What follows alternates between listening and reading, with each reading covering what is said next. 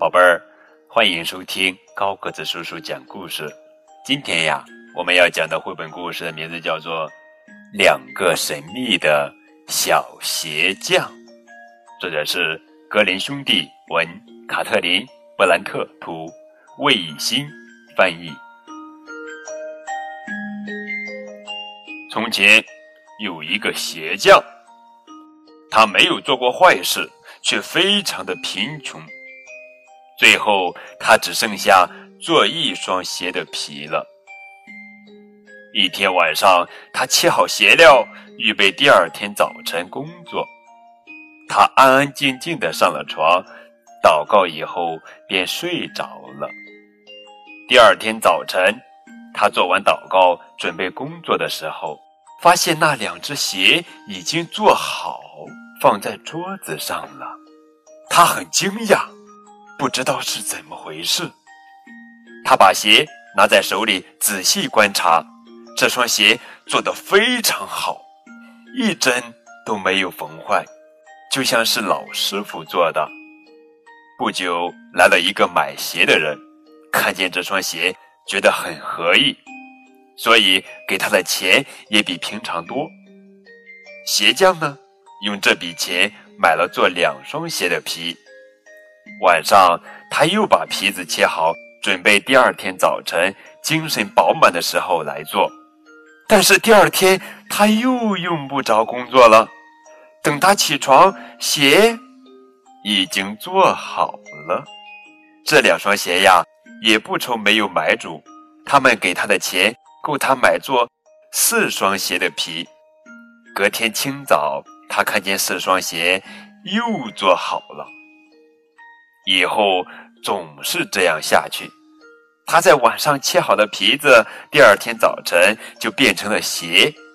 不久，他的收入越来越多。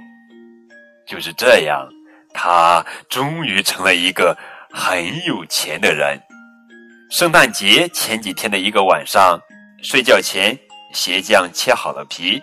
他对妻子说：“今天晚上我们不睡觉。”看看谁来帮助我们做工，你说好吗？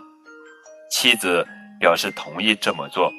他点起一盏灯，他们躲到角落里，在悬挂着的衣服后面留心看着。半夜来了两个漂亮的裸体小人，坐到鞋匠的桌子前，把所有切好的皮子拿过来，开始工作。他们那小小的指头。拿锥子钻孔，拿针线缝，拿锤子敲打，非常灵敏迅速。鞋匠佩服的不敢眨眼睛。两个小人一会儿都不休息，直到把鞋子做好放在桌子上了，才飞快的跑开。